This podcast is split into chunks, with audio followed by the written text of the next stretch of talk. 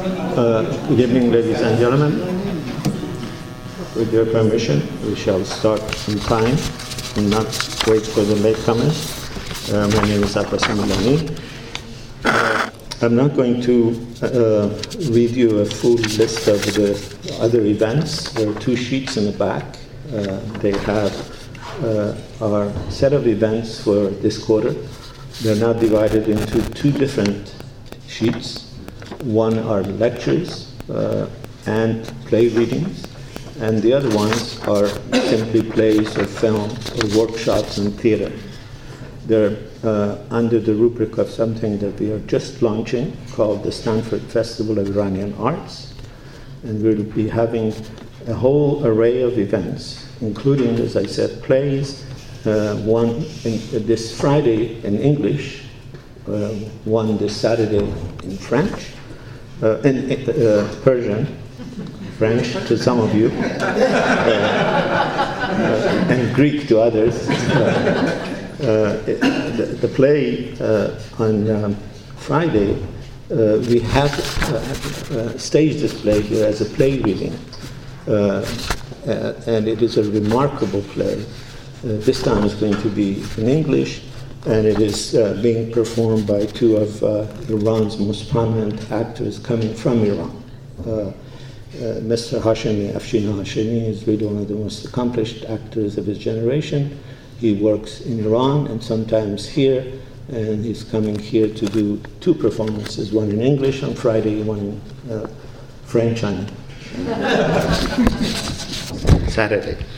Uh, the rest of them are listed here, and uh, the rest of our uh, events are also listed in this program. Uh, uh, for me to introduce Dick Davis, it's a very difficult thing because there's so much to be said about him, and whatever I say will sound hyperbolic. It's very easy to be hyperbolic about Dick Davis.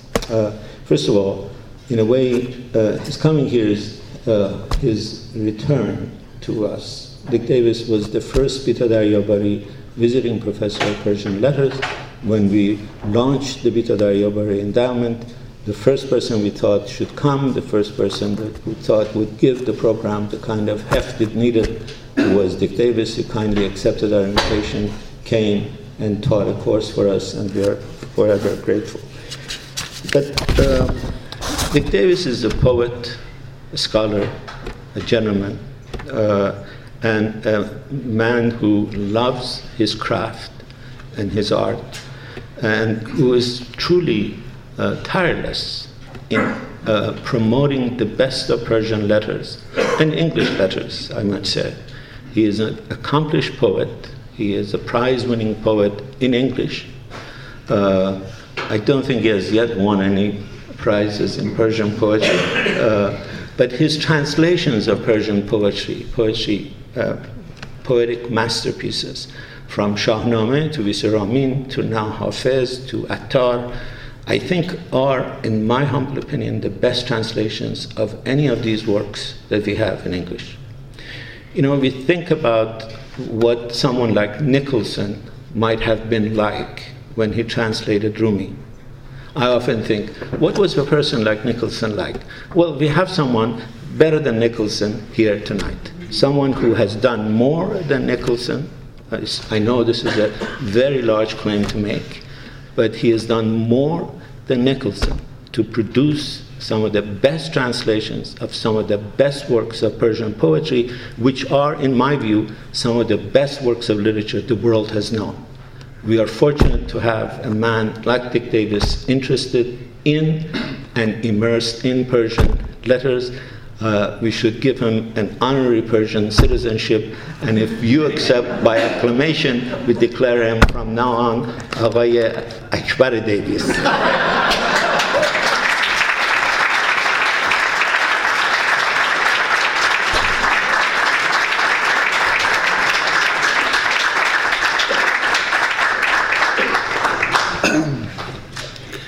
Well, I don't know how to respond to that, really. I'm going to be Akbar from now on. That's very nice. well, um, that relaxed me somewhat. I always get very nervous at the beginning of a talk. One reason um, for giving a talk to an audience like this uh, is that I realized that there is always an enormous variation in the amount of knowledge between different people in the audience about the subject I'm talking about. Uh, there are, and tonight I'm talking about Hafez, which is like talking about Shakespeare to an English audience. I see that most people here are Iranian, at least in origin. Um, uh, uh, as I say, it's like talking about Shakespeare to, to, to an English audience, and, and imagine one is an Iranian talking about Shakespeare to an English audience.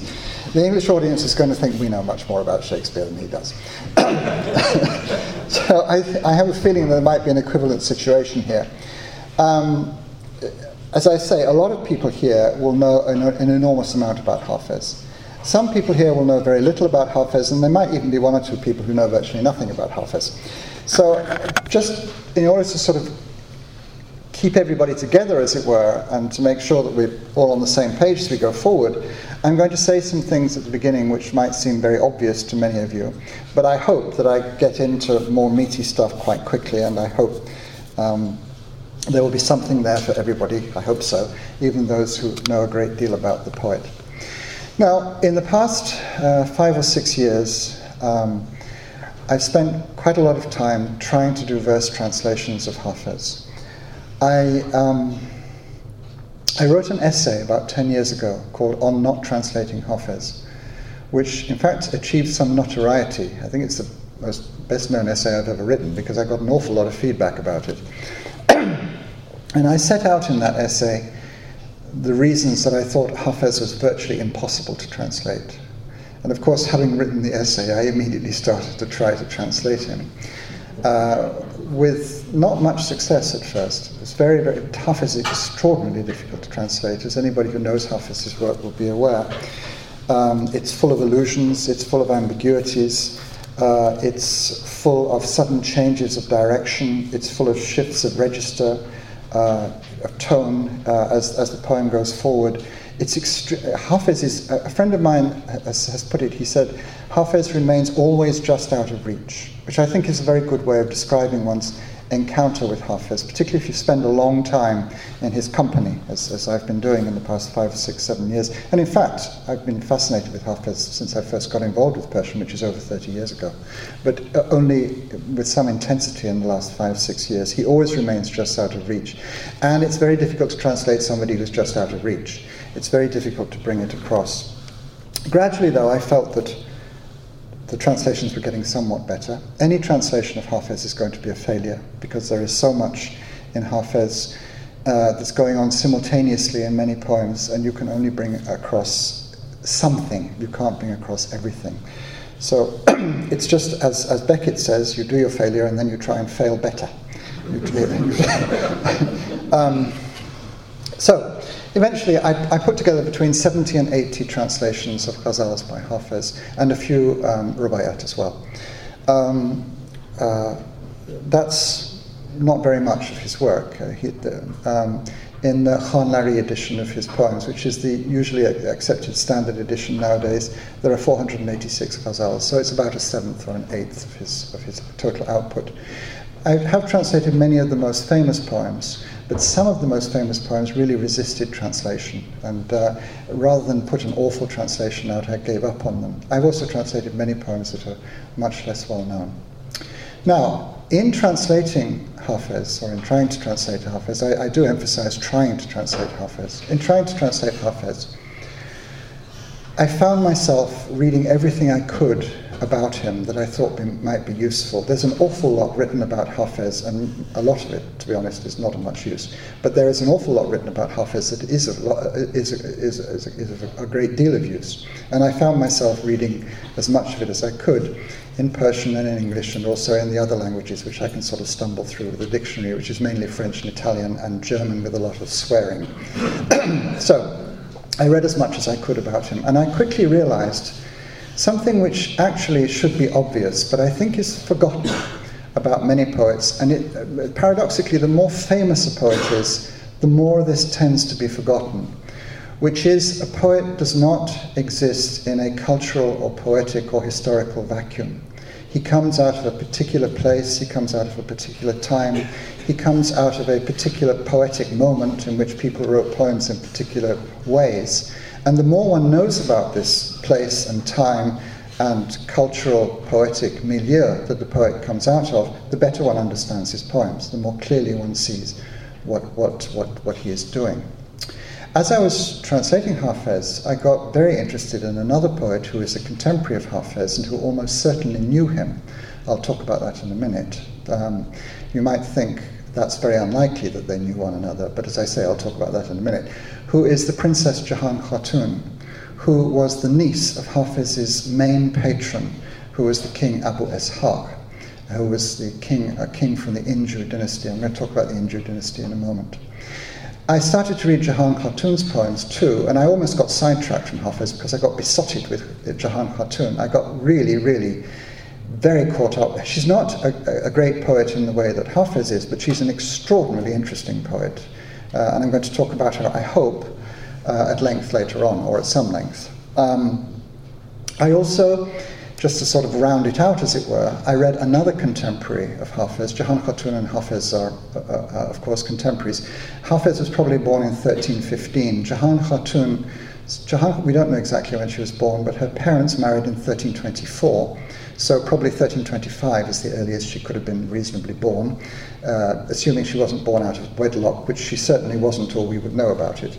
So 1325 or to 1330, something like that. She marries in the mid 1340s, but she was probably a teenager when she married. So Hafiz and she were contemporaries. Another contemporary of theirs was Ubayd Zakani, who was born in 1300, uh, and who was also in Shiraz at the same time. And Hafiz and Ubayd certainly knew each other. Um, and they have quite a lot in common, um, although one might not think so superficially, but they do.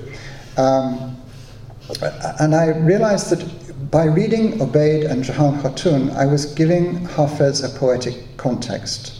That is, I was seeing the kind of poetry that other people living in the same society at the same time in the same place were writing. And this throws into relief Hafez's own poetry uh, it makes you realize that there are things in Hafez that, which you might think are specific to Hafez, but then you realize, no, everybody who was writing at that time was saying this kind of thing. It's not specifically Hafez, it's in Jahan Khatun, it's in Ubayd, it's in Khaju, who is a slightly older poet, also their contemporary too, born towards the end of the 13th century, living into the, he lived till, I think, 1353.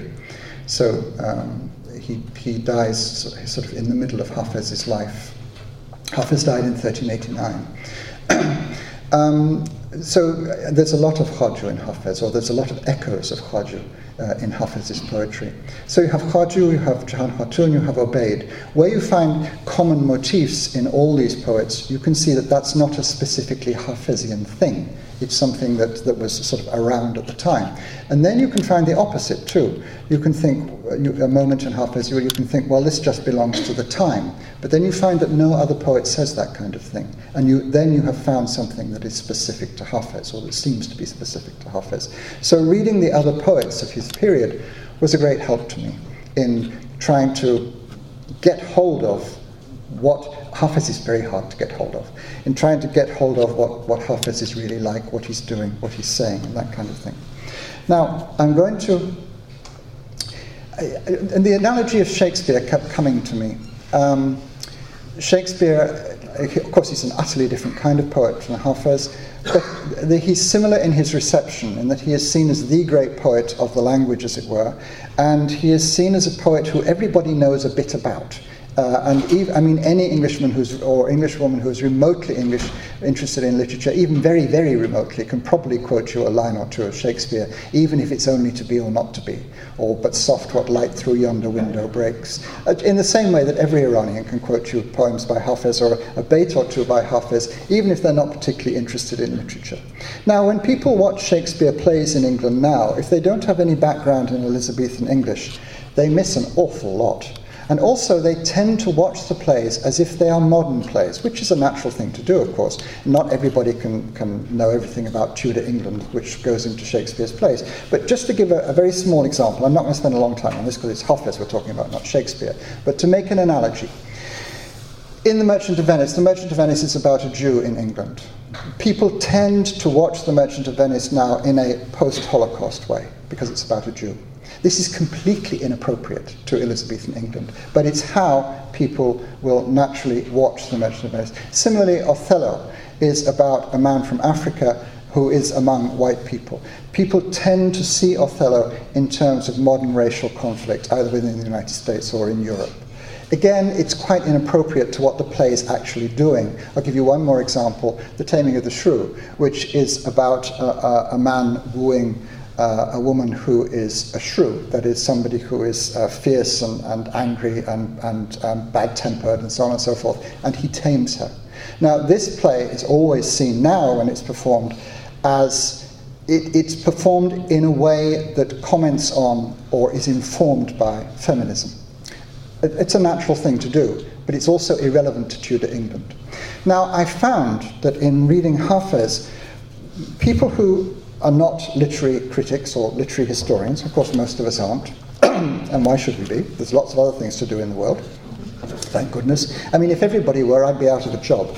So I'm, I'm glad everybody isn't. On the other hand, people, people will read Hafez and they will read him as if he is a modern poet.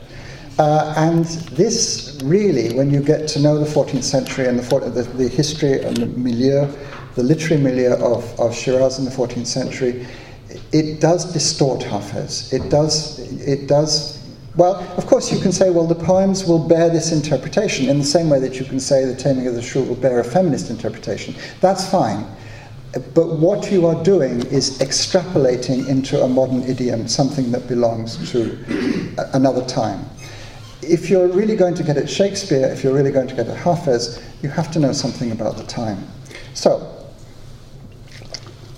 I'm going to throw quite a lot of information at you, uh, and, I, and I, I, made notes. And I thought, my God, there's far too much there for one talk. So, I'm going to uh, I'm going to give you a list of uh, the sort of categories I'm going to talk about. First, I'm going to talk about the history of the period when Hafez was writing, because this is very important. Um, the history is half. Uh, sorry, let, let me backtrack slightly. Hafez is a court poet, as most poets, of course, of the period were, though not all poets. And Attar is a poet who wasn't a court poet, for example. Nizami wasn't a court poet, but most poets were. Uh, Hafez is a court poet. He's extremely interested in what happens at the court. A lot of his poems refer directly to things happening at the court.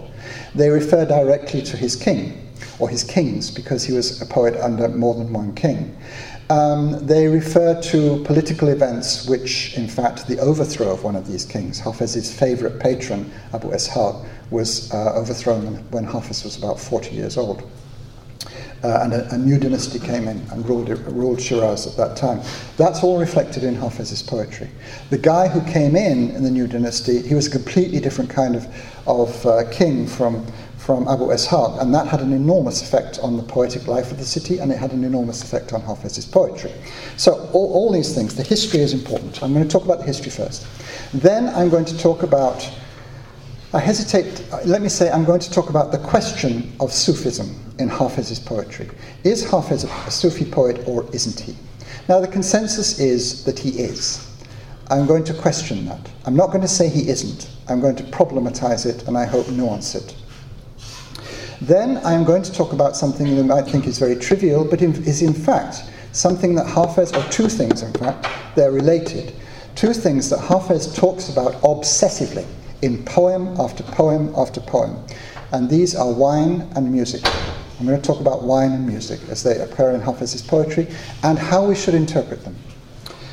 Then I'm going to talk about the commentaries on Hafez. I'm not going to say much about this, but the commentaries on Hafez, because Hafez, there's a paradox. Most poets who become very popular in their own lifetime are fairly easy to understand.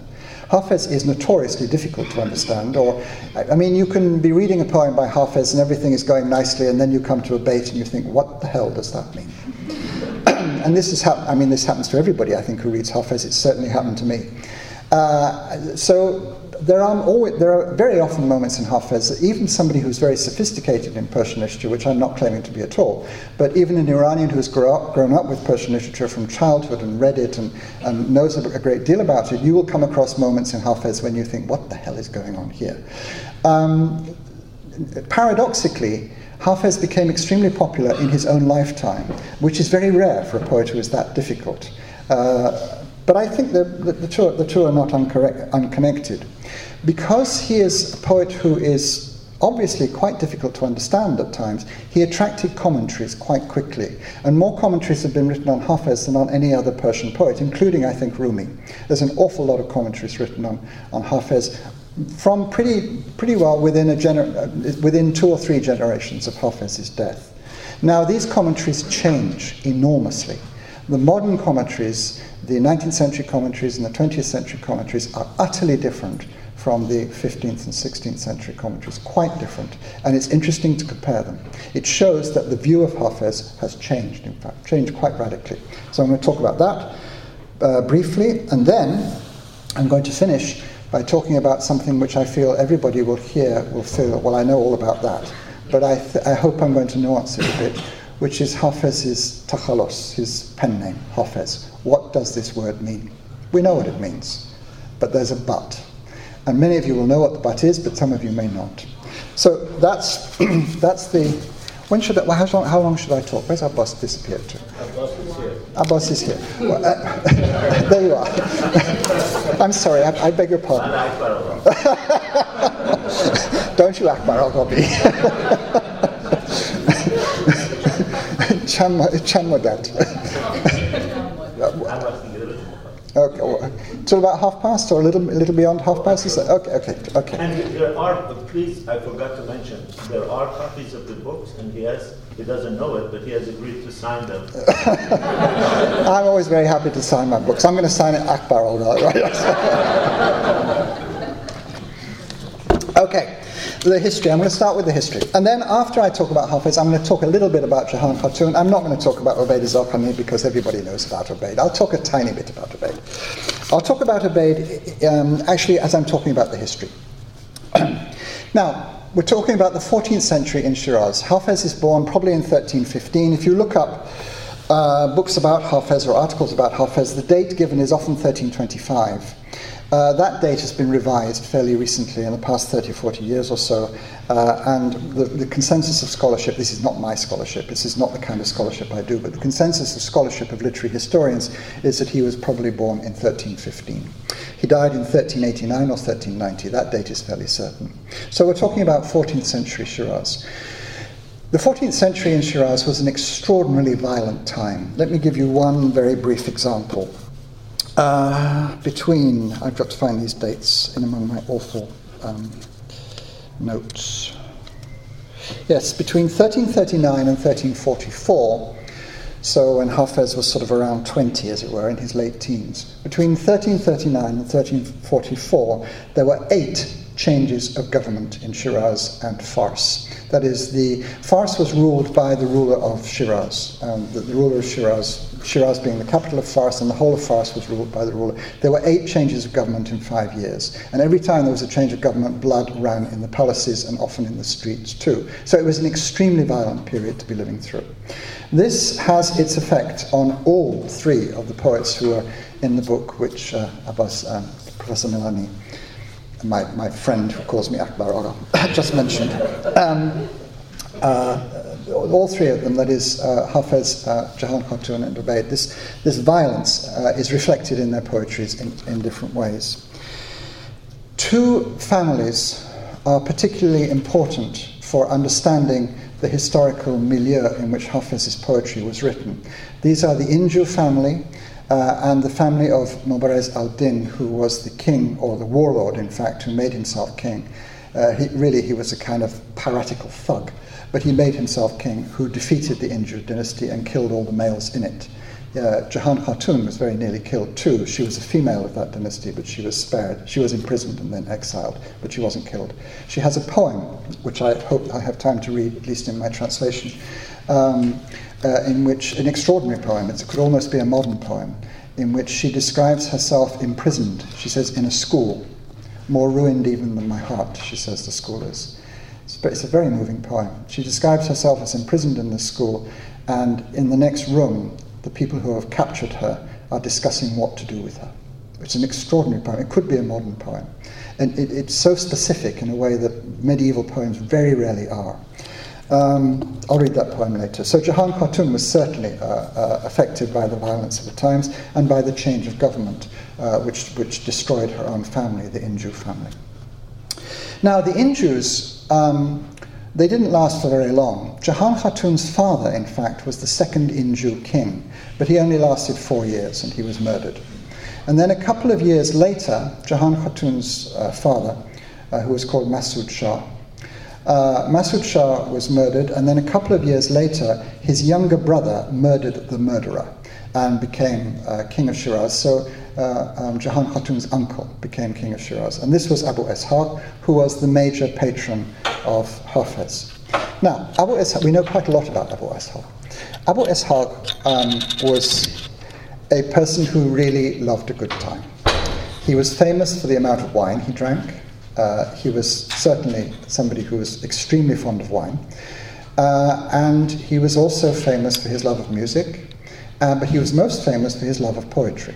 And he was a great patron of poets, and he attracted some of the most famous poets of Iran to his court. Khaju was part of his court.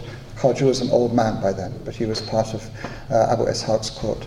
Uh, Hafez, of course, Jahan Khatun, who was his own niece, and I have a feeling she took up poetry to please him because he loved poetry. And of course, he had saved her. Her father had been murdered when she was a teenager, and he kept her in the court and pampered her and cherished her and so forth. Uh, and Obaid. Uh, he, he had Obaid in his court, though for how long we're not sure. Um, so he, he loved wine, he loved music, and he loved poetry. He was a lousy soldier and he was a lousy strategist, unfortunately. His reign lasted for 10 years. Reading Hafez, or even reading Jahan Khatun or Obaid, but reading Hafez especially, you feel that his reign had lasted forever because Hafez talks about him so often and so warmly and with such affection. But Hafez's most touching poems about, about him were written after he had died. Uh, there are a number of poems in which Hafez um, remembers him and regrets his death. In fact, I'll, I'll, I'll read one of them, uh, or a bit of one of them. I'm not going to read the whole thing. Um, my notes are a mess. 58, I think it is.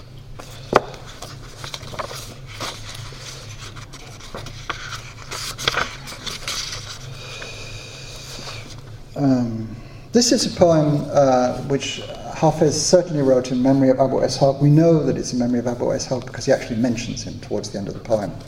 Um, so that's not a kind of surmise of, of, critics later on. It's, it's stated in the poem itself.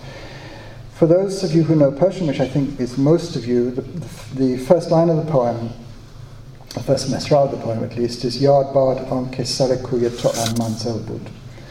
I'll, I'll say it again because my accent is terrible and you missed it. Yad bad anke sarakuya to'am manzel bud.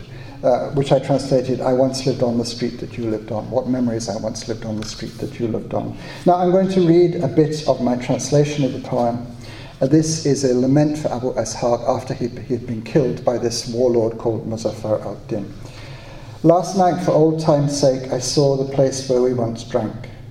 A cask was lying there its lees like blood, mud was its bung. How much I wondered, asking why the pain of parting came, but reason was a useless judge, and answers he had none. And though it's true the turquoise seal of Abu Ishaq shone brightly, his splendid kingdom and his reign were all too quickly gone.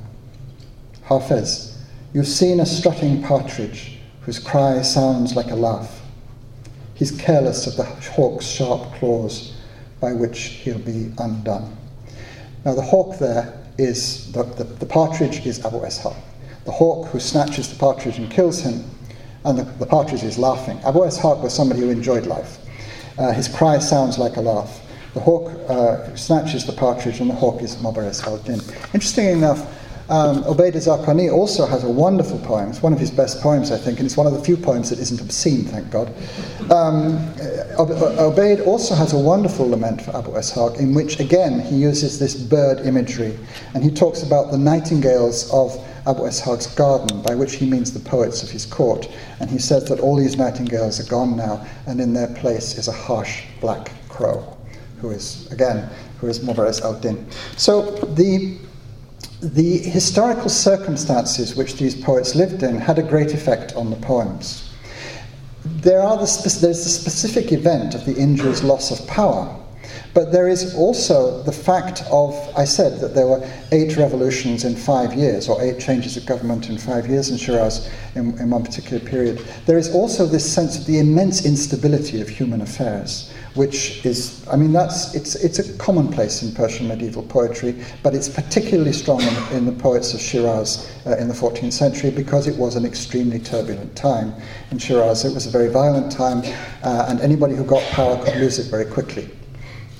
Um, the Inju family were interesting.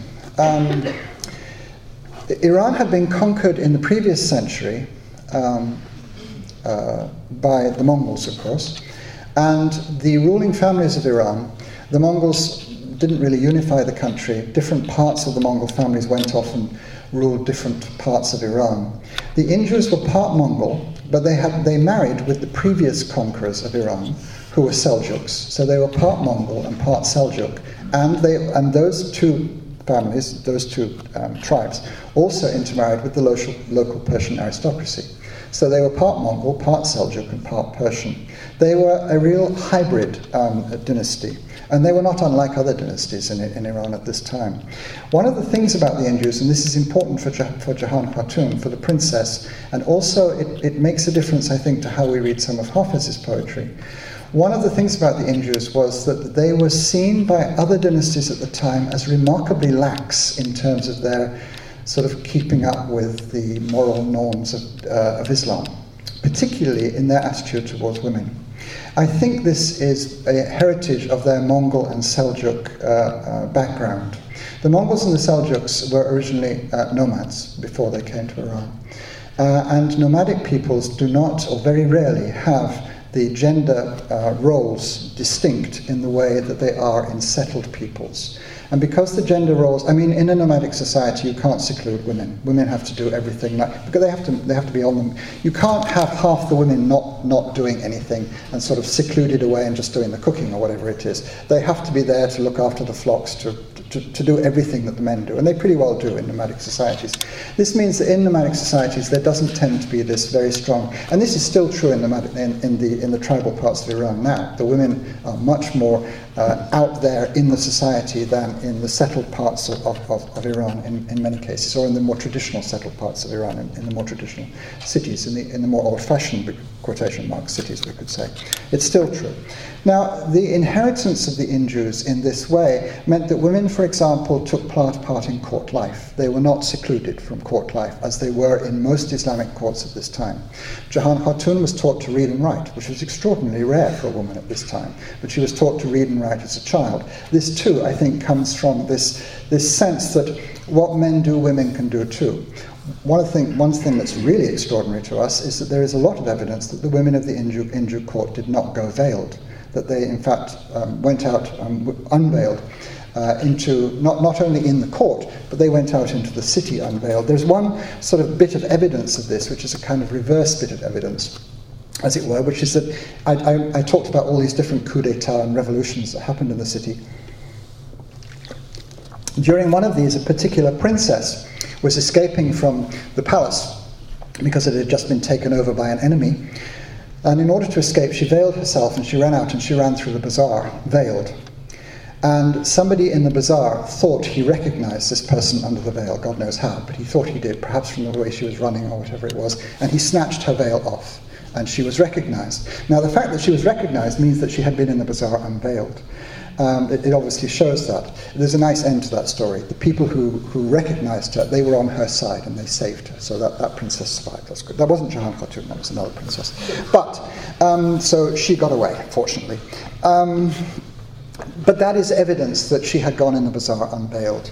Uh, and as I say, the women of the court, the women of the Inju court, they took part in court life and they, they had a much more equal role with men than was usual in, in most of the courts of the Islamic world, in fact, not just Iran, at this time in the 14th century. Now, the Inju king Abu Ishaq, I said he was a pleasure loving king. He loved wine, he loved music, uh, he loved poetry. Poetry was his great love. He was a great patron of poets. The guy who took over, Mubarez al-Din, was an absolute, total, complete royal pain in the neck. He was the most awful king. And it's easy to say he was the most awful king because everybody who wrote about him says he was the most awful king. I'll give you a couple of anecdotes about Mubarez al-Din. These are not from Hafez or Jahan Khatun, these are from the historian Mir Khand uh, who wrote quite a lot about Mubarez al-Din. Uh, he was said to be extremely pious, and he was said to be extremely brutal, and the two went together. And um, the two anecdotes, well, one of the anecdotes sort of directly illustrates that. The, the anecdote is that Mubarez al-Din was praying one day, he was in the middle of his prayers, and uh, one of his henchmen brought in a couple of captives of an enemy. And uh, uh, Mubarez al-Din completed the section of the prayer that he was in the middle of, and he stood up and he cut their heads off, and then he went back and finished the rest of his prayers. So that was Mubarez al-Din for you. Very pious, very brutal, together. The other um, uh, anecdote about him is that his son once said, to, this is in Mir Khand too, his son once said to him, uh, is it true, Daddy, that um, you've killed over a thousand people with your bare hands? And he said, Oh, no, it's not true at all. It's no more than 800. so that's Mubarez al-Din for you. Mubarez al-Din forbade music. He, he forbade wine. There had been a lot of music and wine in, in Shiraz before Mubarez al-Din turned up. He forbade music. He forbade, forbade wine. He forbade sexual relations outside of marriage. As I say, he was a real pain in the neck. He also wanted to destroy Sa'di's tomb because he thought Sa'di's poems weren't Islamic enough. Sa'di, of course, was the great poet of the 13th century, buried in Shiraz. Uh, and Mubarez al-Din thought that his poems were too secular uh, and that uh, uh, he should, um, his tomb should be destroyed. There was an echo of that after the Islamic Revolution, but I won't go into that, which was not Sa'di's tomb, it was Ferdowsi's tomb. But a very similar thing happened. But anyway, but in both cases, the tomb survived, thank goodness. So that's Mubarez al-Din for you. Now, Hafez has an awful lot of poems about how awful this man is. He also has an awful lot of poems about um, the fact that wine was forbidden. Mubarez al-Din lasted for five years. Uh, and the, the Shirazis, um, perhaps because of the Injus, perhaps just because Shiraz has always been like this, it has the most fabulous climate, as everybody knows. It's very beautiful. It's always been a city which uh, has enjoyed sensual pleasures, as it were. It doesn't hold back from having a good time. It's always had this reputation. Um, um, really since it's existed, and, and, that reputation still survives to an extent despite the Islamic Revolution. Um, uh, uh, and the Shirazis were completely contemptuous of Mubarez al-Din, though they were extremely afraid of him too.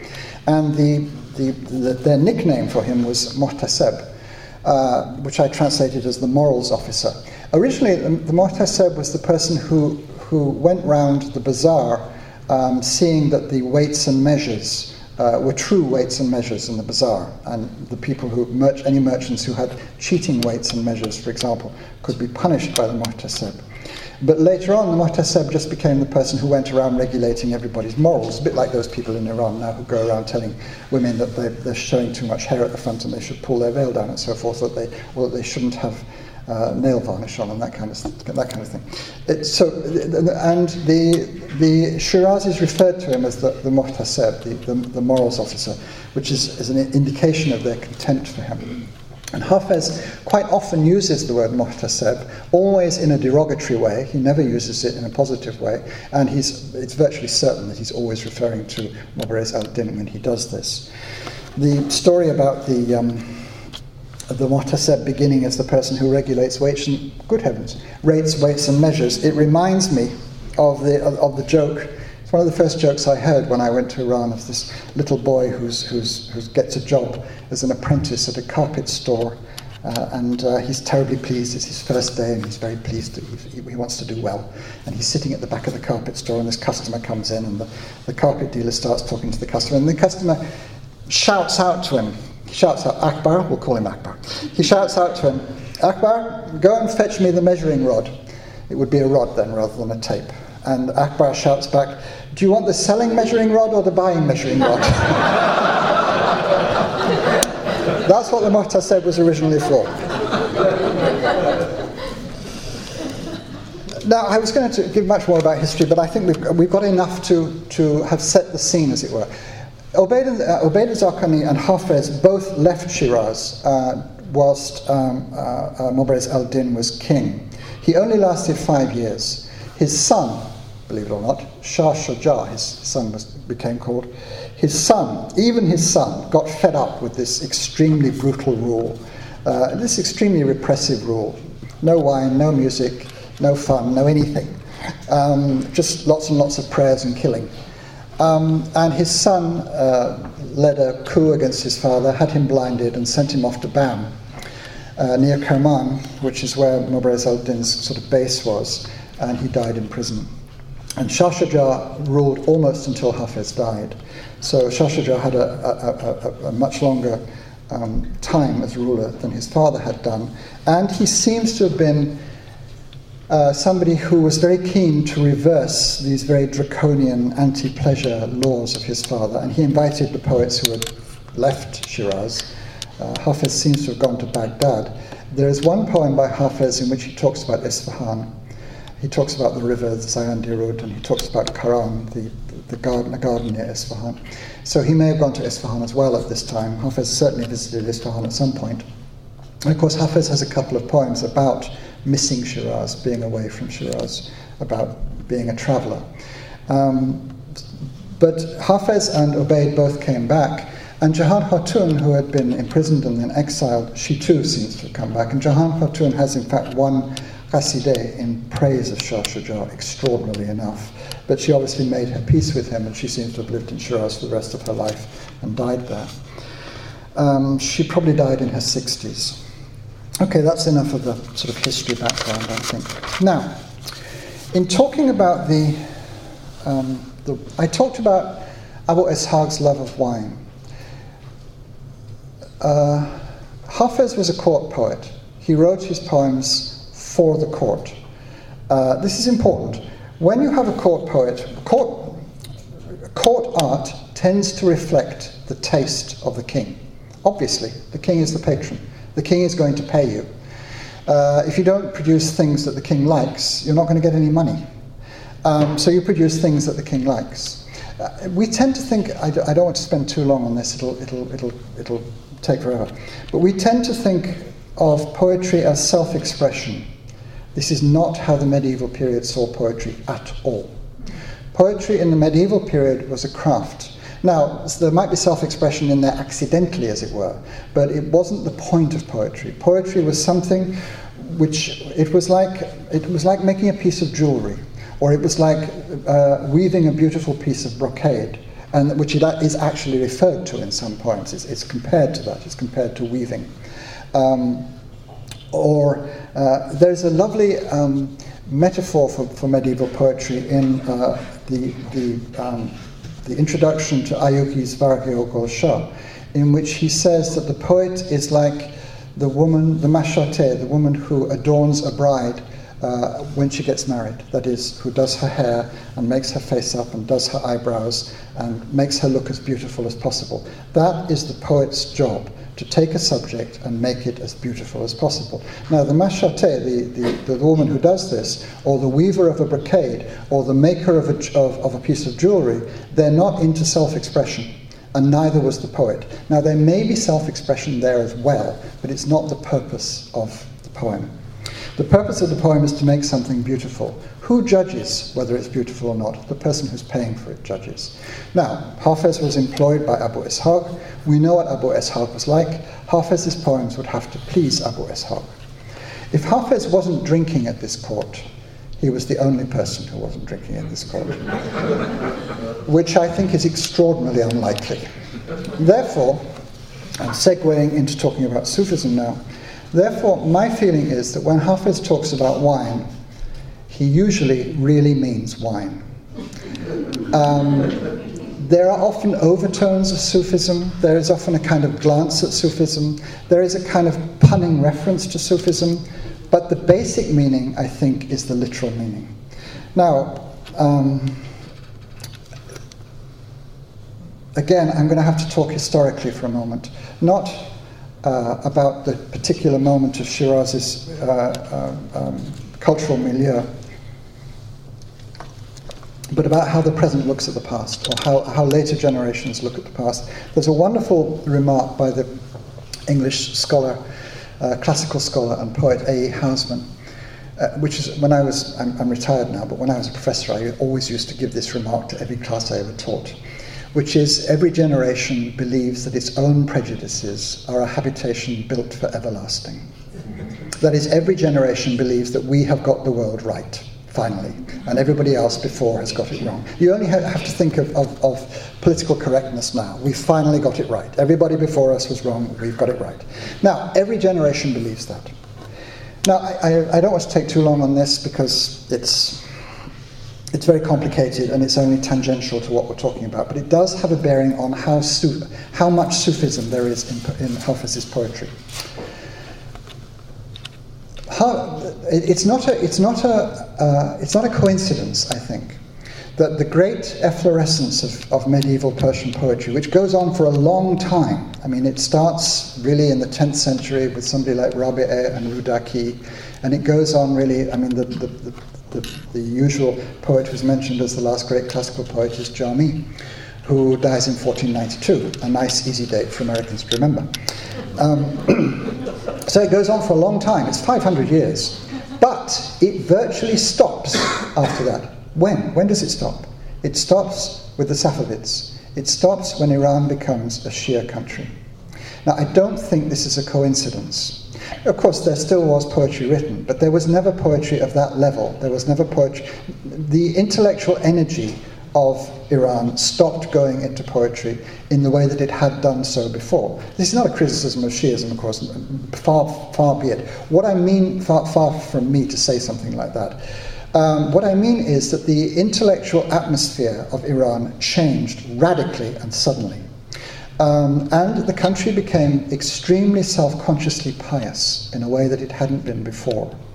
Uh, and you can see this everywhere. It's, it's, it's in everything. It's in, it's in all the writing, it's in, it's, in, it's in the architecture, it's in everything. The country, the country gives itself to piety in a way that it hadn't done before. Now, of course, there had been a great deal of piety in Iran before, but piety had been one way of living among many others. The Safavids were almost the first um, uh, dynasty since the pre Islamic dynasties who united the whole country under one rule which meant that there weren't different ways of living in different places, which there had been before.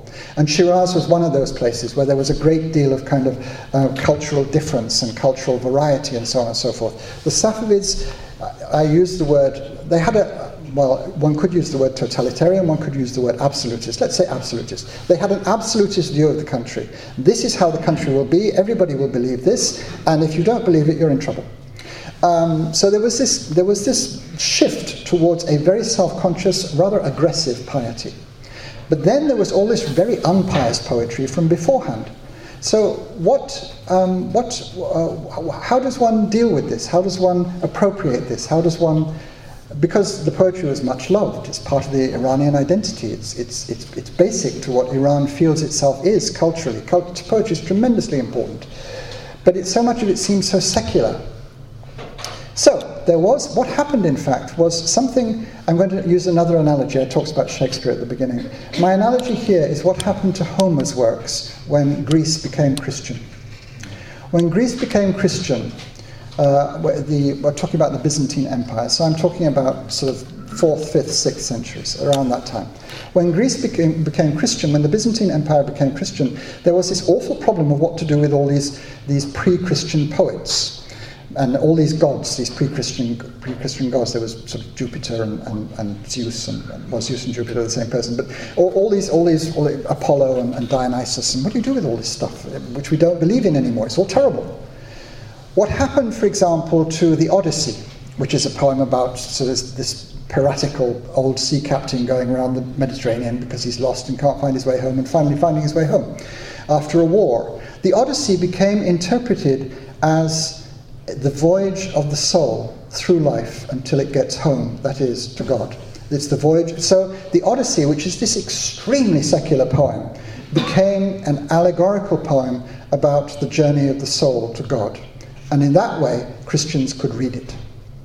I think what happened with poets like Hafez uh, and other poets too, uh, but especially with Hafez.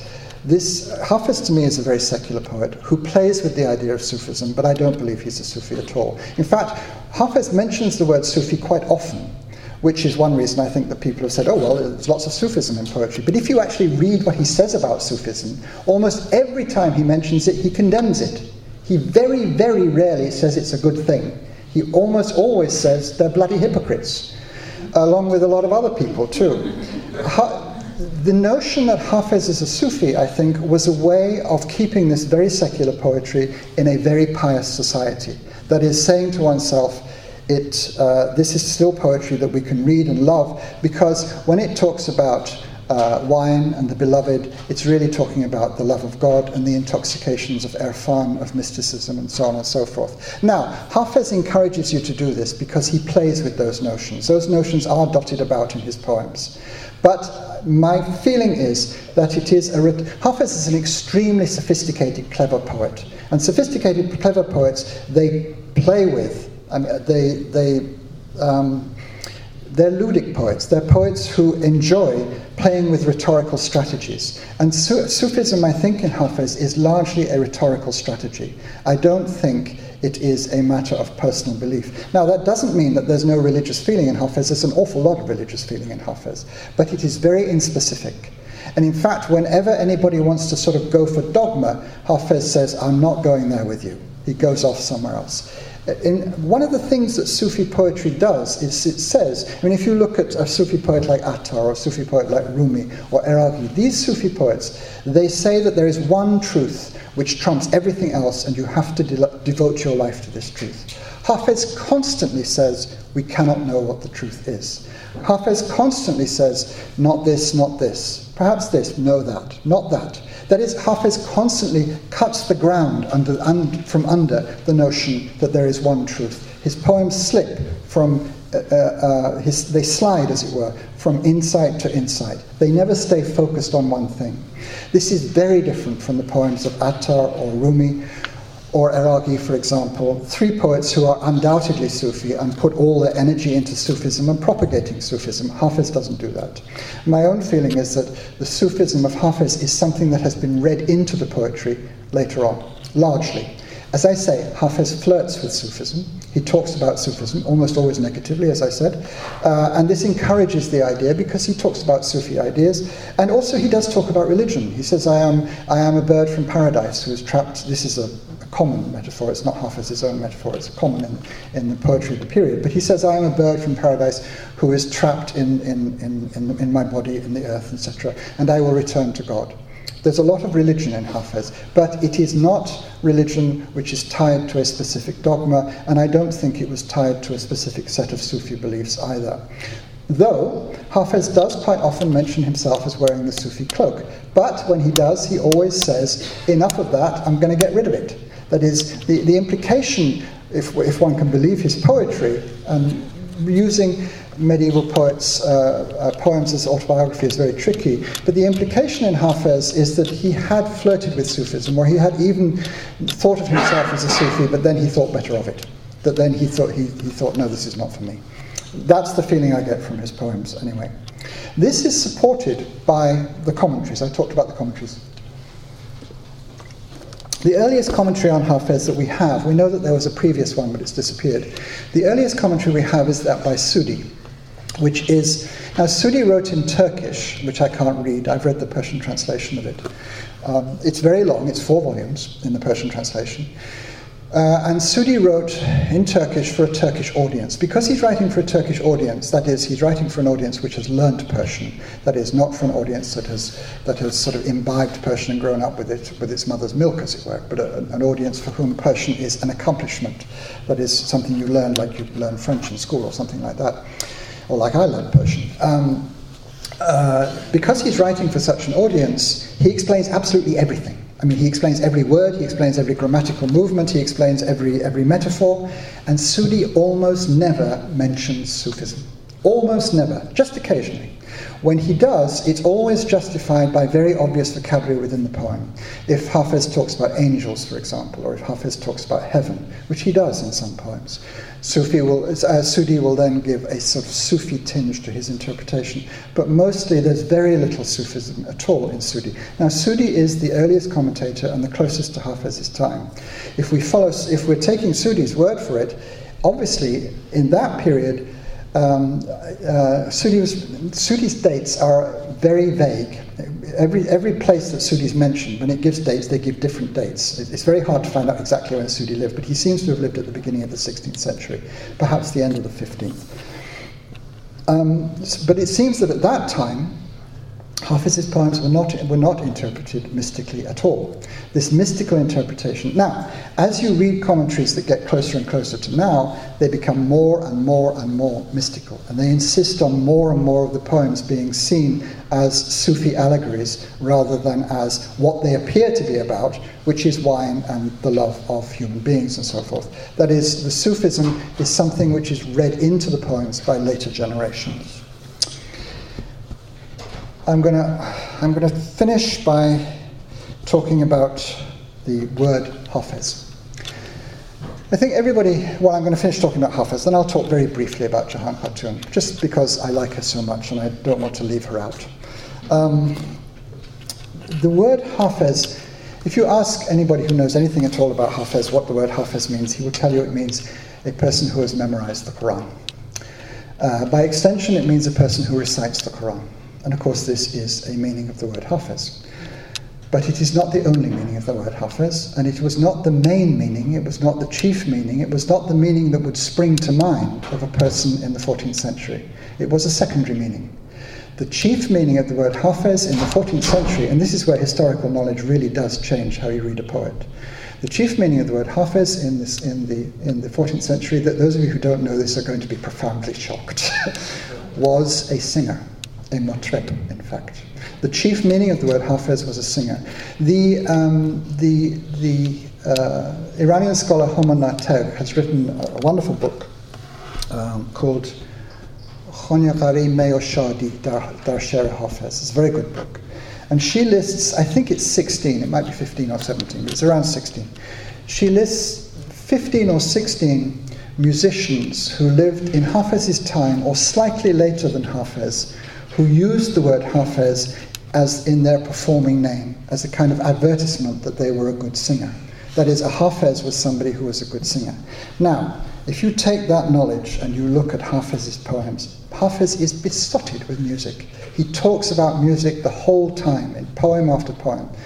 He mentions, I counted them, he mentions 14 different musical instruments he uses a number of very technical musical terms. He obviously knew music very well. He uses the word pardeh, for example. Now, pardeh, obviously it means veil, we know that, or a curtain, but it also refers to a particular moment uh, in a damn I forgot the name of the Persian word, but it refers to a particular it refers to a moment when you when you sort of change direction within the tune. I've forgotten what the what the modern Persian word is. He Hafez puns on the word pardeh in that sense a number of times. Um, Hafez loves music. It's clear that he loves music. Sudi, I'm going back to Sudi, the first um, uh, commentator whose work we have, Sudi says at one point that Hafez was famous for the sweetness of his singing voice. Now, this could be the sweetness of the way that he recited the Quran, but Sudi doesn't say that. He says the sweetness of his singing voice. I feel that the word that. Now, this utterly changes how we see Hafez. I think one of the reasons that people have been very reluctant to read Hafez literally is the word Hafez, because they say Hafez means a person who recites the Quran. A person who recites the Quran does not drink wine and write poems to pretty boys. does he? No, of course he doesn't. But a singer, that's exactly the kind of thing that singers did. now, I'm not saying that the, that, that the word Hafez in, in Hafez's name only means that. In fact, I think the opposite. I, I don't think that at all. Um, as I said, Hafez often talks about religion. He often talks about wanting to know what is behind the veil, wanting, wanting to know what things mean. He talks about that the whole time. He also says he doesn't know. So people who sort of see Hafez as this all-wise seer, well, Hafez isn't saying that. Hafez is saying, I don't know. Um, uh, he, he, often says that he will be forgiven by God, uh, despite the way people condemn him for his lifestyle. And he says, People condemn me for my lifestyle, which suggests that he didn't have a terribly respectable lifestyle. Um, uh, uh, but he says that God will forgive me anyway. He seems to feel assured of God's forgiveness. His religion, he, uh, his religion is a very kind, compassionate, benevolent one, much more so than Rumi, who can be very harsh to people he thinks are going on the wrong path. Uh, much more so than, than, than, most people who present themselves as religious poets before Hafez. Hafez's religion is extremely welcoming and, and, compassionate. And Hafez says explicitly that Jews and Christians and Magians, that is Zoroastrians, they, they can get to God too, as well as, as well as Muslims. He says that. Rumi doesn't say that.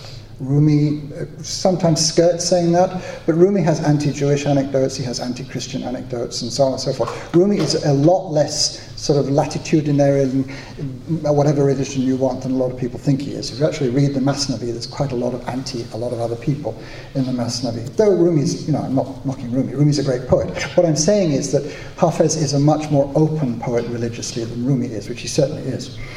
Um, so I don't discount the religious meaning of the word Hafez, but nor do I discount the secular meaning. In fact, I virtually feel that the reason Hafez chose this takhalos, this, this pen name, was that both meanings are there in it. And both meanings, which, which is exactly the, the, what his poetry is like, both meanings are in his poetry. The spiritual is in his poetry, and the secular is in his poetry. And that word, Hafez, it had a spiritual meaning in Hafez's time and it had a secular meaning. And that, I feel, is the main reason that he chose that word, because it went both ways, as it were. And his poetry incorporates both the spiritual and the secular. And his poetry is a kind of way of bringing those two together in the way that the word Hafez brings those two together. Enough about Hafez. Perhaps no, I'll, I'll, I'll, stop altogether. Let me just say, read Jahan Khatun. She's the most fantastic poet. She's almost unknown. I've said to so many people who do Persian in the past seven or eight years, who do Persian stuff, they say to me, What are you working on? I say, I'm translating the poems of Jahan Khatun. Who? She's the, I'll say a tiny bit about her. She's the only, uh, she, thank you. as far as I know, She's the only woman poet from before the 19th century whose complete divan has come down to us. Uh, it's over 1,400 poems. It's a big divan. It was unpublished until 1995. It was published in Tehran in 1995. It's very well edited and it has a fabulous introduction. And I'm I actually I'm, I'm forgetting the name of the, the uh, person who wrote the introduction, but I can tell you from here. It's, uh, it's in my acknowledgements, which is it's in here somewhere. Uh, it's edited by two people, uh, one of them significantly enough is a woman, Purandokht Kashanirad and Kamil Ahmad Nejad. Not Ahmadi Nejad, Ahmed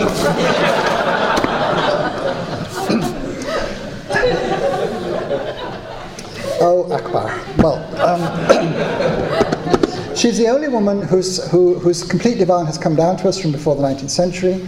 Um, she has a wonderful, um, uh, and it, something which is, is rare for any poet at all, never mind a woman poet, uh, her complete divan. She has a preface to, to the divan in which she talks about the circumstances in which she became a poet. She says that she, she held back from writing poetry for two reasons. One, she thought that it was improper for a woman to write poetry, it was immodest, that women didn't write poetry. And then she said, I found these Arab woman poets and some Persian woman poets too. And I thought, well, if them, why not me? So that's one reason. She she held back, and then she found these poets. And she was inspired by her predecessors, these women poets who went before her. Um, the other was that she's very, very modest about her, her, um, her poetry. She says, uh, there's a lovely bait that she puts. I, I haven't got it in my, in my book, um, so I'm going to have to paraphrase it from memory. She says, Those who are, who are great minded, they don't um, criticize those who are small and insignificant. So she's saying to, to, to her readers, be magnanimous, be generous, be, be big minded, and don't criticize me for my faults. But in fact, she doesn't have to do that. Her poems are very beautiful. Her poems, they're mainly love poems, but she has some fabulous political poems too. The poem I mentioned, I'm going to read you that poem, at least in my English translation. Um,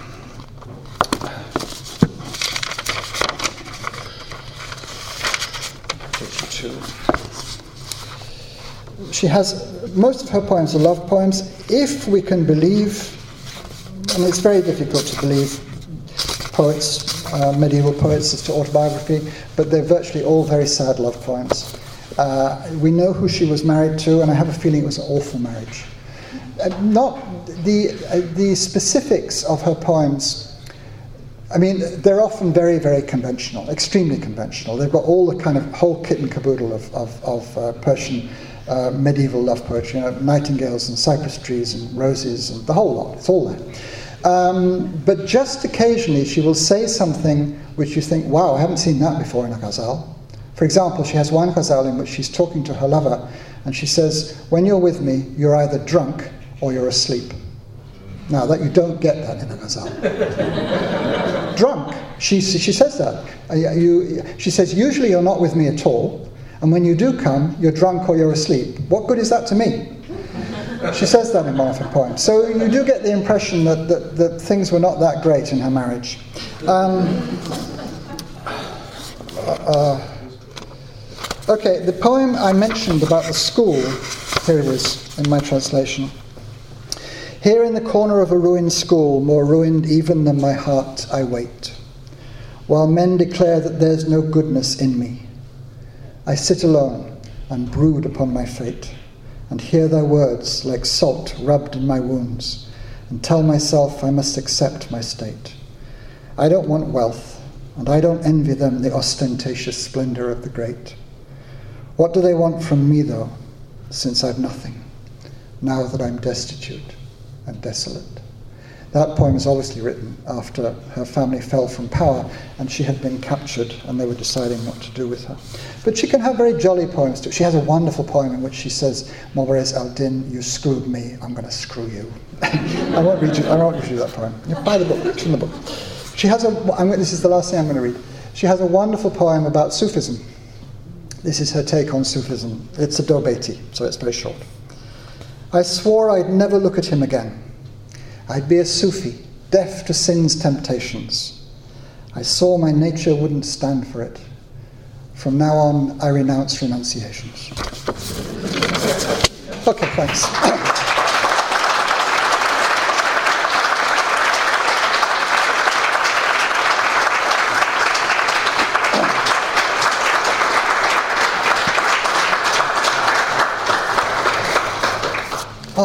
For all the Sufis in the room, I apologize, but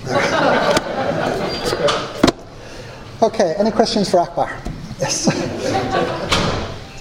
thank you very much for all wonderful things that uh, you taught us uh, tonight. Oh, please. especially, I'd like to appreciate the fact that you shed light on uh, the notion of time when you talk about Hafez. Uh-huh. Because I believe that's something that's been greatly you know, neglected. Mm-hmm. Uh, anyways, I'd like to ask you a question if you want to say what uh, ghazal or did you find most difficult to translate? Well, the ghazals that I found really difficult, I gave up on. Um, so I, I, can't really remember, to be honest. I thought you were going to say, say something like, which ghazals did you find the most beautiful or the most attractive? I, mean, I could answer that easily. But the ones that were hard, really hard, well, I don't know. I'm suppressing them, I guess, but I couldn't give you, I couldn't give you them. I tend to remember the ones that I was able to translate because I worked on them for a long time. I mean, I would the poems I couldn't translate, and there are there were a lot. You know. I'm not saying which one you couldn't translate. I say which one did you find kind of difficult to translate, or most difficult to translate? Well, you've been successful in that. no, fail better, as I say. Um, uh, I don't know. The ones I translated. Um,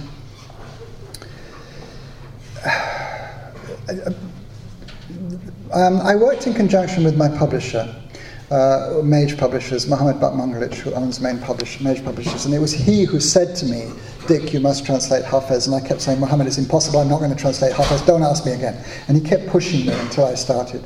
Now, there are a number of poems that he asked me to specifically to translate, including some very famous poems uh, by Hafez, which were extremely difficult, but because he asked me, I translated them. Uh, I mean, the poem that starts off with the Arabic line, which I can never remember, but then Ke'esh Asun Namud That poem is easy at the beginning and it's easy at the end, but the middle of that poem is absolutely hard to translate. That's really hard. The middle of that poem is very hard to translate. That was a hard poem. The poem about um, the wonderful poems, it's a very beautiful poem. It's one, one of Hafiz's most beautiful poems. Um, uh, I won't take long, I'll find it.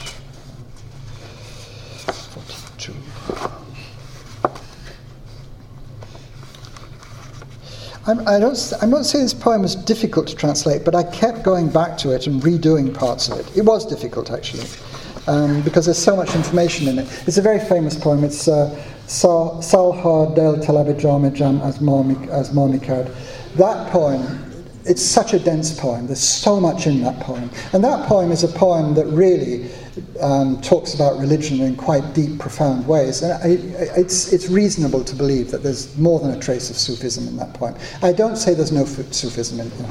There obviously is. And there are some poems which are clearly Sufi poems. But for me, they are far outweighed by the poems that are clearly secular poems. And then there are a lot of poems which can be read both ways. And I think that's deliberate. You can read them either as Sufi or secular. And to say that they are only Sufi seems to me a mistake. They're meant to be both. You're meant to be able to read them either way. But that poem, which I, I my, my translation begins for years, my heart inquired of me where Jamshid's sacred cup might be, and what was uh, in its own possession it asked from strangers constantly, begging the pearl that slipped its shell from lost souls wandering by the sea. I worked on that poem a long time. Uh, I think it came out okay, but um, there are some poems in here that I just, I, I don't look at them. Any other questions? Yes, please. Yeah. I would like to thank you for such a wonderful talk. Thank you. And I'm curious to know if you can quantify how many percent of the meaning, the abstract meaning of a poem is lost in translation? Ah, uh, how long have we got? Well, it depends a lot on the poet, you know. Um, each poet presents his or her own problems, and some poets are easier to translate than others. For example, Ferdowsi. Ferdowsi very rarely says two things at once. He tends to say one thing at a time, he says it very strongly and very clearly. For this reason, Ferdowsi, as long as you understand all the words, and Ferdowsi has a relatively small vocabulary, so learning that, which is usual in epic poets. Epic poets tend to have quite small vocabularies. Um, uh, translating uh, Ferdowsi at a basic level is not that difficult. What's difficult in, uh, in, in, in Ferdowsi is the tone, because there is not a tradition of heroic poetry in English, so there is not a heroic rhetoric to hand uh, in English which you can apply to Ferdowsi. So getting the tone right is the difficulty in Ferdowsi, but getting the meaning right is not difficult, usually. I mean, occasionally there are moments where you feel what, but usually, um, and usually you can resolve those moments. You, you, you read other, what other people have written about it, you look in Dehkhoda and so on and so forth, and you say that's what it means, and then you can translate it. Um, but that's Ferdowsi. But Hafez is almost the opposite extreme. I mean, Hafez is a poet who is constantly saying at least two things at the same time, and sometimes more than two things. He's constantly alluding. He alludes to other poets. He alludes to Iranian history a lot. Um, he will, I mean, when Ferdowsi, uh, for example, mentions a king, he will give you the context. He will tell you the story you know all about the king. Uh, uh, uh Hafez will just say Siavash and move on and he doesn't tell you anything about Siavash, and you have to understand what Siavash means. Now, how does one convey that? How does, how does one bring that across? That, I mean, that's a very simple example. Jahan Khatun, for example, is a poet who's relatively easy to translate. Her poetry, uh, her poetry is quite like Saadi's poetry, and in fact, she mentions Saadi in one of her poems as her Ostad. Not literally, I don't think, but she, it couldn't have been because he was dead before she was born. But, um, but she obviously imitates Saadi. Now, in the same way that Saadi's ghazals, the language is very pure and clear and limpid.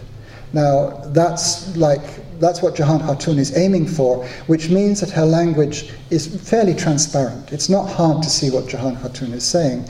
And, you, and she too, like Ferdowsi, but a very different kind of poet, she says one thing at a time. So Jahan Khatun is not hard to translate, really, um, in many ways. Again, with Jahan Khatun, it's getting the tone right. It's a, it's a very feminine tone, which for a man is tricky. Um, and there's a kind of aristocratic gentleness there, which is quite hard to hit. But, you know, the, getting the actual meaning is not hard. Um, a poet, uh, the, the, the, first translation I did, which I did with my wife, uh, Afkham Darbandi, we did it together, uh, was the translation of the Mantegoter of Attar. Now, that, I mean, I, I, I wonder at my own idiocy in taking that as the first thing I translated from Persian because it is an extraordinarily difficult poem to translate, and I couldn't have done it without my wife. Uh, we did it together, um, and um, and after that she said, "You're on your own, Dick," you know.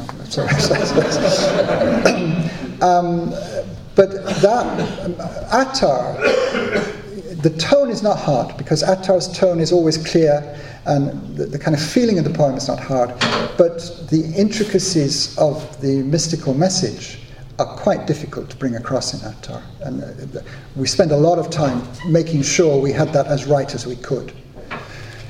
I, I, hope that, I mean, my, my basic answer is it depends on the poet. Some poems you lose a lot, Hafez you lose a lot. Some poets you lose relatively little. little. Jahan Khatun you, you lose relatively little, I think. Yes? Yes? What evidence did you come across to say certainty that Hafez and Obaid knew each other? Since they never mention each other in the poets, uh, in the poems, uh, although they did. Well, the evidence is circumstantial. They were both in, they were both in Shiraz at the same time. They were both uh, poets at the court of Abu Ishaq. We tend to think of, I mean, perhaps when we think of Shiraz, we think of modern Shiraz, which is a big city. Shiraz was a very small city in the, in the 14th century. It was about 60,000 people. 60,000 people. It's very small, about the size of Palo Alto, even smaller, in fact. I don't know what the size of Palo Alto is, but it feels a small place.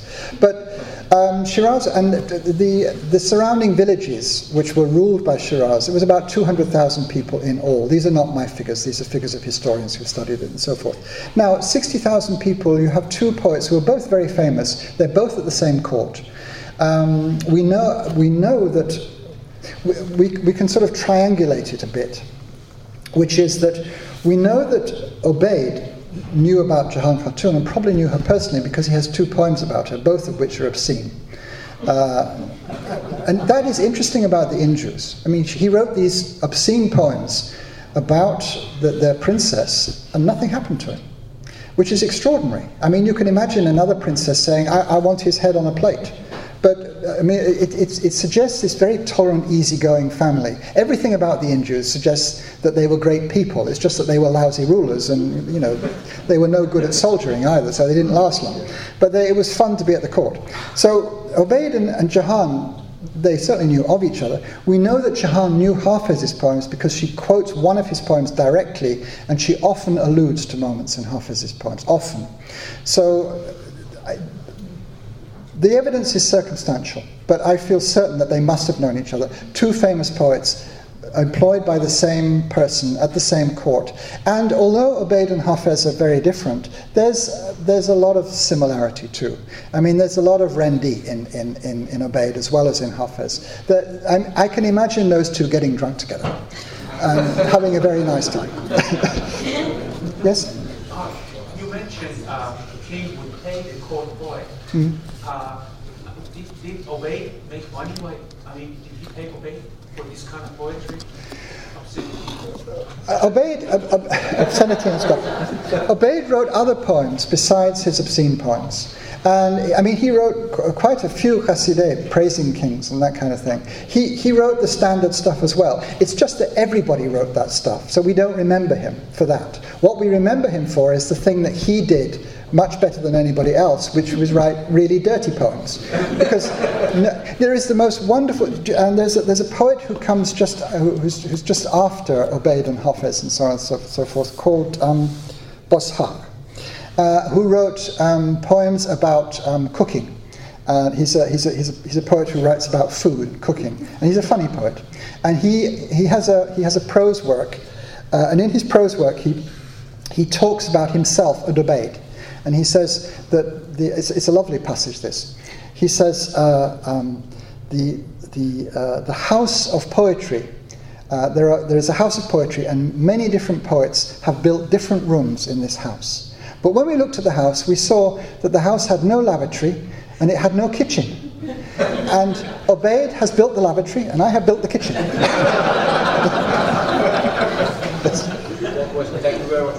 Thank you. George was illuminating here. Thank you. Uh, for us, as a reader of Hafiz, what tools uh, you you can actually elaborate that we see the world through the eye of a 13th century or 14th century person, not a 21st century person. Yeah. Uh, Besides history. Well, it's very hard. Uh, one of the things, I, I, one of the first things I think to do, which is very hard for us, it's something I mentioned in passing, which is that our notion of poetry is self expression, and this was not the medieval notion of poetry. Poetry was a craft, it was the making of something beautiful which would please the person who had paid for it. Now, because it's in language, because it's in words, it, it says things as well, and those things we can take as self expression or not. But an enormous amount of Persian medieval poetry is conventional. An enormous amount of it is conventional. I mean, there are very few poets who bother to make up their own metaphors. This is not a criticism at all. It's just the way the poetry is. Um, and the skill, it's like, for example, I, I use the, the analogy of jewelry. Um, when you make a, a ring or, or a brooch or a belt buckle or something like that, there aren't that many different ways you can do it. Your skill is in using the conventions and using the. And you, everybody uses the same jewels. Everybody uses emeralds and diamonds and gold and so. Everybody uses the same jewels. Everybody uses the same metaphors, and everybody produces the same kind of thing. Your skill is in the disposition of stuff which is already there. It's not stuff which you bring out of your, the depths of your own psyche, which is how we tend to think of poetry now. So I think the biggest jump is to appreciate that. Then you have the feeling, well, why should I be interested in this? If it's not self expression, why should I be interested in it? But, as I try to indicate with Jahan Khatun, despite the conventionality of it, you keep getting glimpses of the person through the conventionality. It's a bit like fashion. I mean, fashion in clothes, for example.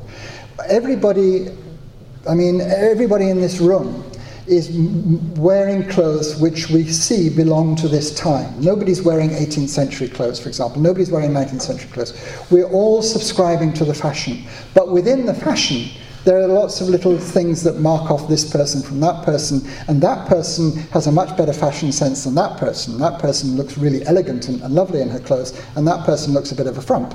Um, so you can say the same thing in the poems. The fashion, the, the artificiality, the, the set of conventions which everybody accepts, that goes across the board in medieval poetry. But within that fashion, you can still see individuality, the individuality of, of sort of skill and flair and an understanding of what works aesthetically.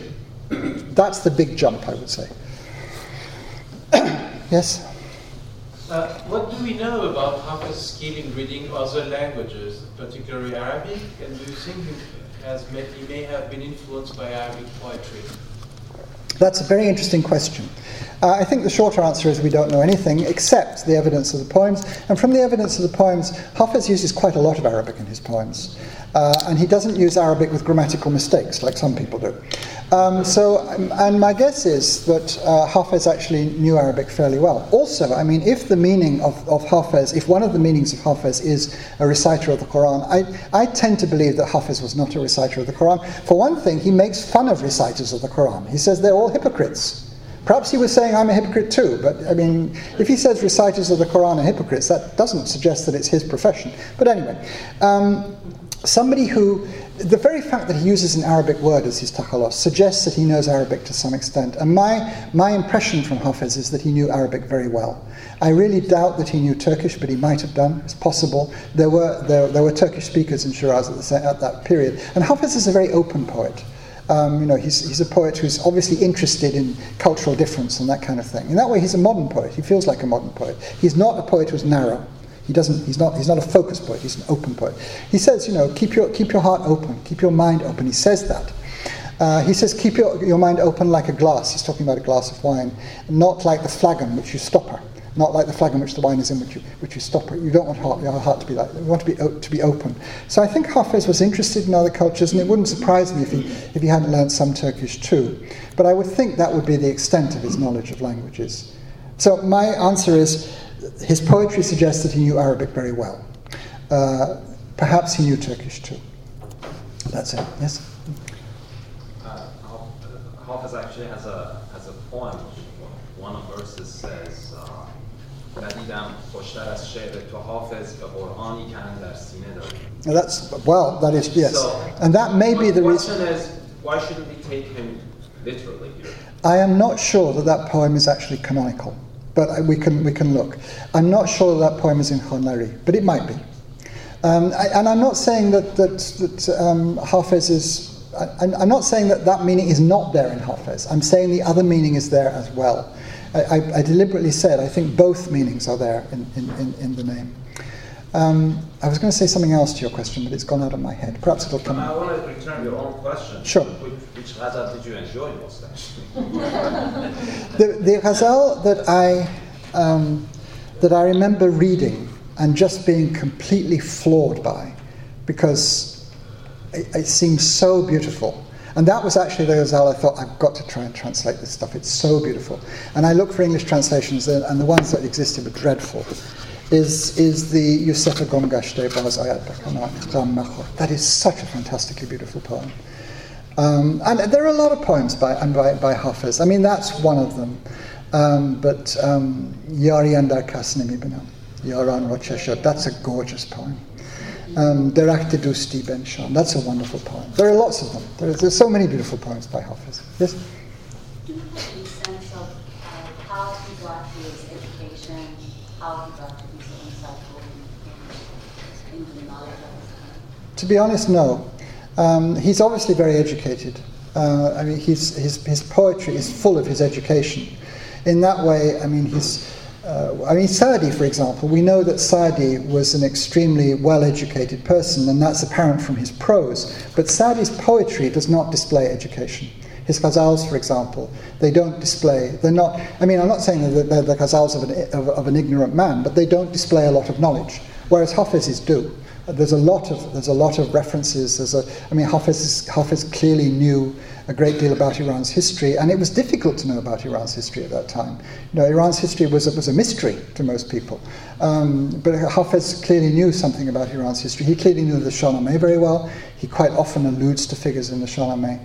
Uh, he, I, I'm pretty certain he knew Arabic well. I, Hafiz is clearly a, a well-rounded person in terms of his education. I don't think he received a theological education um, because his take on theology is one of disgust usually. He's, he's not into it at all. Uh, and, his, and he really doesn't like theologians. Um, I mean, he sees them as hypocrites. Hypocrisy is the great sin in Hafiz, um, pretending to be what you aren't. He's always going back to that, saying how awful it is. Yes? Thank you for sharing with us your insights on the meaning of Hafiz and uh, uh, regard, regards to Sufism. Thank you. Um, Hafiz and the great poets, they tended to enter a poetic state before they could utter poetry. Mhm. So it seemed like it was not at will, at immediate will. Mm. So my question is, when you try to translate these, um, do their poems induce in you a poetic state from which then you utter new poetry? Or you do it more consciously by trying to just translate word for word and then getting the meter and the rhyme correct and doing iterations? That's an interesting question.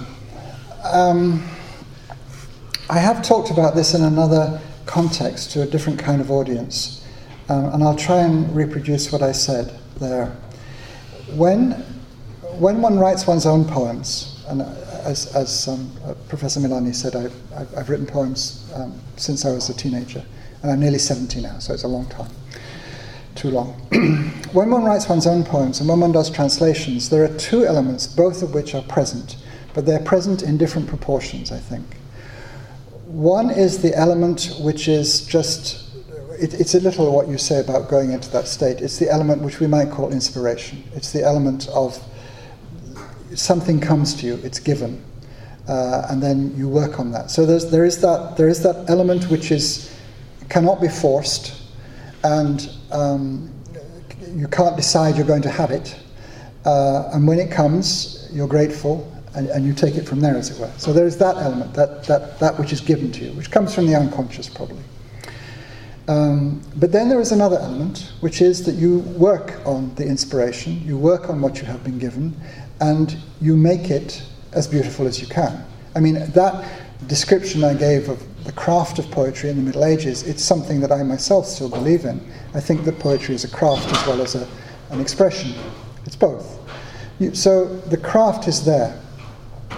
In one's own poetry, the inspiration is absolutely crucial, and the craft is secondary. In translation, the craft has to be primary because the inspiration is somebody else's, it's not yours. Nevertheless, when you're working on the poem, and this doesn't always happen, but it happens with the most successful translations in my own experience, something very similar to that going into the unconscious happens. You suddenly see how to do something and you don't see how you arrived at seeing it. It, happens sort of without your without your working towards it. It just happens. Now, mo- in most moments in a translation, it's work, but but the most successful translations that I've done, the ones I feel most quotation marks happy with, the ones that are, are, are not are the, are the, are the best of the failures. They're the ones where something takes over which you have not consciously willed. And that does, the, the poet, I mean, I, I um, Professor Milani mentioned I've, I've translated Gorgani's uh, which is not a particularly popular poem, but it's a poem I completely fell in love with when I read it. It's a great poem. I think it's one of the great poems of the world. Um, I really do. It's a fantastic poem. Um, I, and a very underestimated poem. I think it's very underestimated in Iran because it's seen as immoral, but the actual poem is just wonderful, the, and the language is so beautiful. Um, when I was translating Vis and Ramin, I really felt what you're talking about. I really went into that state quite often because I, I was so taken by this poem. It seemed so beautiful. And it happened occasionally with Hafez, but not as often as I wished it would. In that spectrum, follow up, in that spectrum which you just mentioned, from inspirational to crafty. Yes. Uh, where would you approximately place Fitzgerald, Warner Brothers, and Reynold Nicholson? Oh, you're, you're, you're asking me to, to, to be rude about my, my, my, my peers. I mean, I have the greatest respect for Fitzgerald. A lot of people say Fitzgerald is, is, is uh, that he didn't really know Persian very well, that, that um, he, he's not a very faithful translator. In fact, we know that Fitzgerald, uh, Fitzgerald's, Fitzgerald's teacher was a man called Cowell. Um, and Cowell went off to India, and his parting present to Fitzgerald was this manuscript, which he had copied. It wasn't an old manuscript. He copied it from a manuscript in Oxford, in the Bodleian, of uh, the poems of Khayyam. This was his parting present to, to, to, Fitzgerald, and Fitzgerald then worked on this. And in fact, Fitzgerald was in love with, with Cowell. Fitzgerald was gay. Uh, I don't think Cowell ever realized that. Um, but Cowell went off to India, and to stay in touch with Cowell, Fitzgerald would send him letters about the translation. And those letters still exist. And it's clear from those letters that Fitzgerald's Persian was actually pretty good. And that when he tr- changed things in the Persian, he knew what he was doing. It wasn't he did it because he, he didn't understand it, he knew what he was doing. But Fitzgerald's Persian was pretty good. I, I think Fitzgerald is fabulous. You know, I, I mean, there is no translation into, eh, from Persian into English which gets the tone, the feeling, the, the sense of what the poems are like in the way that Fitzgerald does. I mean, and Fitzgerald, for me, was my introduction to Persian poetry. I mean, when I was a teenager, I read Fitzgerald and I just thought, this is fantastic. I learnt it off by heart. I think I still know a lot of it by heart. I just loved it. And it was one of the things that pushed me towards Persian. So I have the greatest respect for Fitzgerald, and there is a great deal of inspiration in Fitzgerald, a great deal of inspiration. The, it, the Warner Brothers, it's all craft. There's very little ins- inspiration at all, though it is craft which I respect. I mean, it, it's, it's very decently well done, and I'm not knocking it at all. I mean, it's, it's, it's a very um, workmanlike, honest, good translation, given their own talent, which, to be honest, is not that great. But it's, it's, I mean, it's, I'm not knocking it. It's a good translation.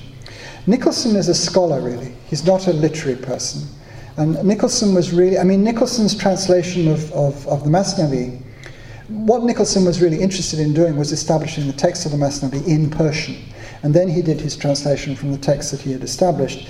And sometimes, I mean, there's a famous remark about the poet Robert Browning who translated uh, Aeschylus, uh, Aeschylus's Agamemnon, and this, and it was notoriously obscure English. And one of the reviewers said, Aeschylus's Greek is sometimes of great help in understanding Mr. Browning's English. And similarly, Rumi's Persian is, is sometimes of great help in understanding Nicholson's English. that is, it's so close to the Persian that it's almost not English at times. Yes? What is your, uh, your advice for someone who wants to start with Hafez? Is to just dive in, to run, or um, maybe learn history of that era first to be able to see things through Hafez's eyes? That's kind of to build on that down. No, I, I, I mean, I would dive in. Uh, but I, I, it's, it's difficult. but I would dive in. I mean, just uh, uh, you know, dive in. I mean, I, if you want to, um, um, I mean, uh, uh, are you Iranian? I'm sorry. Yes. Oh, well, then you're, you're, you're Persian. Just dive in. I mean, you, you, you, don't need me to tell you this. This is like, this is. There's a, there's a wonderful story about the tenor Franco Corelli and. Um, oh damn, I'm forgetting his name. There was an American tenor uh, whose name I'm forgetting, which is which spoils the anecdote. But I'm, I'm forgetting this American tenor's name.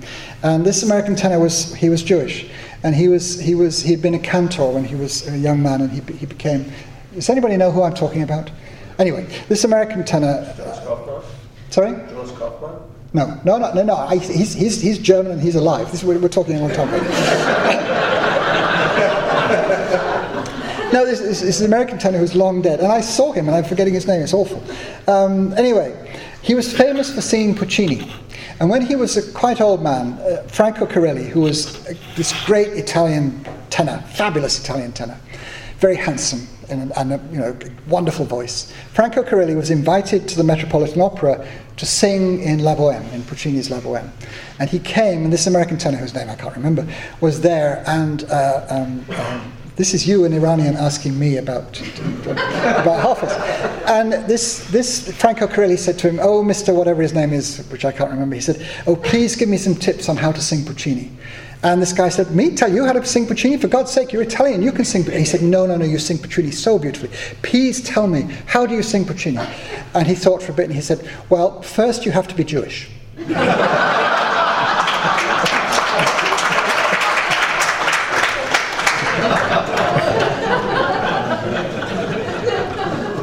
So first you have to be a Brit, okay? yes? You mentioned that uh, the Hafiz uh, traveled to Baghdad uh, or some other places. Yes. What, we, uh, I, what I remember uh, hearing or listening to our uh, Dr. Mahjoub, mm-hmm. He was a wonderful critic. He yeah. was uh, actually Hafez was very reluctant to uh, travel, and he was actually very. Uh, so, what's, what evidence do you have that he was in Baghdad? Um, he says he says in one poem, which is obviously about Mubarez al-Din's takeover of uh, um, uh, uh, Shiraz. He says at the end of the poem. Uh, things are so awful here, I better go somewhere else. And he mentions two places that he might go to. One is Tabriz and one is Baghdad. He actually mentions those two places. Now, the ruler of Baghdad at that time was a man called Sultan Owais. Uh, and Sultan Owais became one of Hafez's patrons, and Hafez quite often mentions him in his poems. So that's the suggestion that perhaps he went to Baghdad and worked under Sultan, became a poet for Sultan Owais. Um, but that, I mean, that's the, only, that's the only. We know that Hafez left Shiraz at least once. There is the, there is the poem about Isfahan. Uh, and also, there are a number of poems, three or four poems, in which he talks about being a stranger. There's that wonderful poem about, it's one of the poems I couldn't translate actually, I tried and I couldn't get it, about um, being, a, being a stranger and saying your prayers at night and, and knowing that there's nobody around. I can't remember the Persian. Um, so we know that he, he did leave Shiraz, and it's almost certain certain he left Shiraz when Mubarez al-Din took over because he has a lot of poems about how awful Mubarez al-Din is. And he, if he'd written those poems in Shiraz, he would have had his head cut off because that's the kind of thing Mubarez al-Din did. So he almost certainly left Shiraz when Mubarez al-Din was, was, um, was, was, was ruling. And The evidence that he went to Isfahan is in that particular poem. The evidence that he went to Baghdad is the presence of Sultan Owais in his poems, and Sultan uh, Baghdad was where Sultan Owais ruled.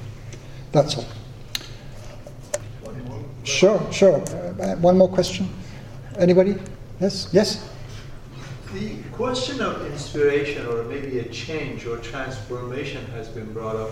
Perhaps Hafiz alluded to, to that in some of his poems. Yes, he does. He does. Is there evidence for that? Is this real? Have you found a trend that changes direction or tone in his poetry? This is an interesting question. We don't, I mean, as, as everybody I think here will know, um, uh, we don't know when which poems were written by Hafez. Some of them we can date to probably the time that Mubarez al-Din took over. Uh, the poems which talk about closing the wine shops. And then there's a couple of poems about opening the wine shops, which happened under Shah Shujah. So those poems we can fix in time. But other poems we can't. There are poems which do seem to be, which seem to be fairly unequivocally very religious and perhaps mystical. And perhaps we can apply the word Sufi to them. But then there are a number of poems, as I said, in which he talks with contempt about Sufis and Sufism. He says they're all hypocrites. Uh, and he tells himself to get rid of the Sufi cloak. He does that in a couple of poems. I'm going to get rid of this. I'm, it's not me. I'm faking it. You know, he says underneath I'm not a Sufi. Um, my impression is that the religious, and this is almost the opposite of what you get with a lot of poets, like an English poet like John Donne, for example, who wrote lots of um, um, very um, sexy poems, and then he got closer to death and he thought, ah, better have some heavenly poems. Um, I know a lovely little rhyme about that, but anyway. Um, uh, uh, um, my impression is that Hafiz's religious poems belong to his youth, and that the more secular poems belong to when he was older. But that is purely a personal impression. There's no proof of it. It's just my feeling from the poems. That's I all. that. Oh, okay. Oh, well, we're together. Great mind.